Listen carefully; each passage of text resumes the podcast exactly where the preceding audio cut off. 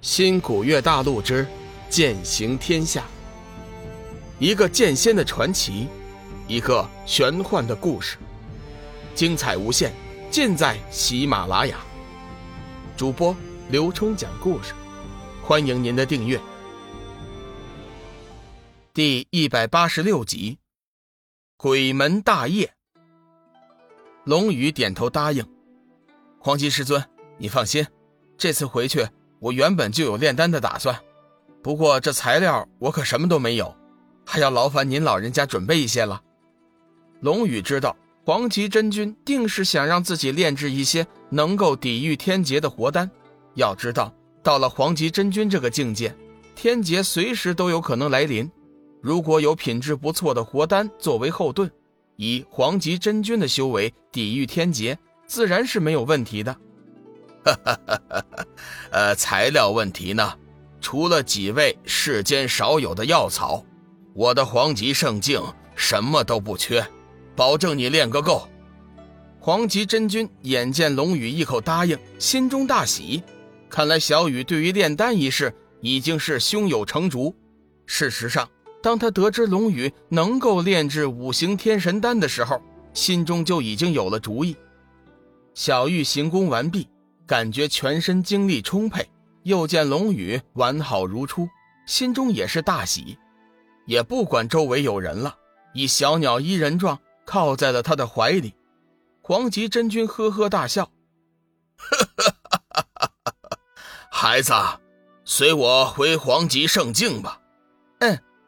只见黄极真君右手轻轻一挥，一道金光便将四人罩住，随后四人便飞上半空。祥云绕体，好不威风。离恨和五彩火凤似乎也显得极为开心，各自嘶鸣一声，展翅高飞，盘旋在龙宇和小玉左右。绵延山脉中，积压着厚厚的积雪，仿佛亘古以来就不曾融化。铅灰色的天空阴沉着，仿佛要掉下来。漫天的暴风雪不断肆虐，千里内外尽是茫茫一片。令人吃惊的是，天空中的雪片尽是黑色的，落在地上散发出一阵阵腥臭的气味。山脉中最高的山巅矗立着一座宏伟之极的殿宇，整座殿宇全部是由黑色的晶石建成。殿宇的正上方挂着一块黝黑的牌匾，上面写着四个遒劲有力的大字：“黄泉之山。”鬼圣看着茫茫黄泉大山，心中不由得叹息了一声。没想到自己此番前去一事无成，却还损失了数百位鬼门精英，真是世事难料。空旷的大殿中央，一位身材矮小、干瘦的老头默默地注视着祭台上看似熟睡的女子，口中似乎在自语着什么。太上护法，你出关了。鬼圣轻轻地走进大殿，看到索命菩萨在幽梦身前静静地站立着，本来想说点什么，但是出口却改变了主意。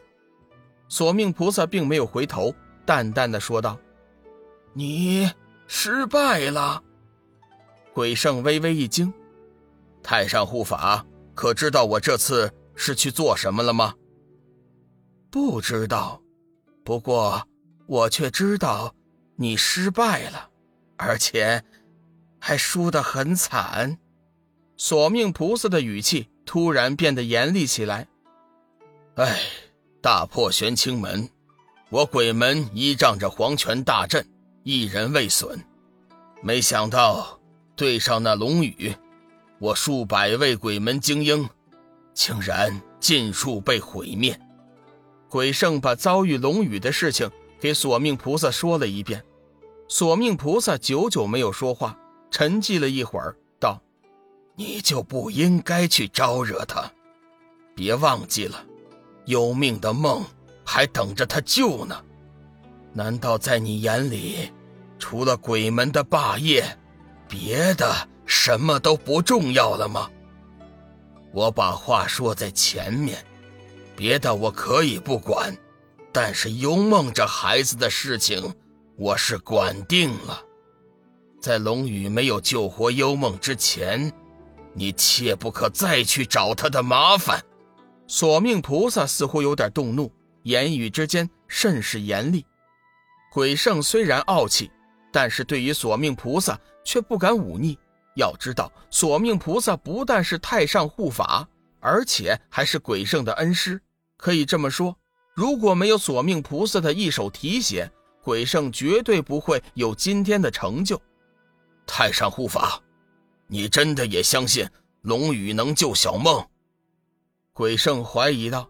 索命菩萨看了一眼昏迷的幽梦，眼中闪过一道金光，缓缓道：“出关后，我再次以紫微天斗之术做过推算，龙宇确实是幽梦的福星。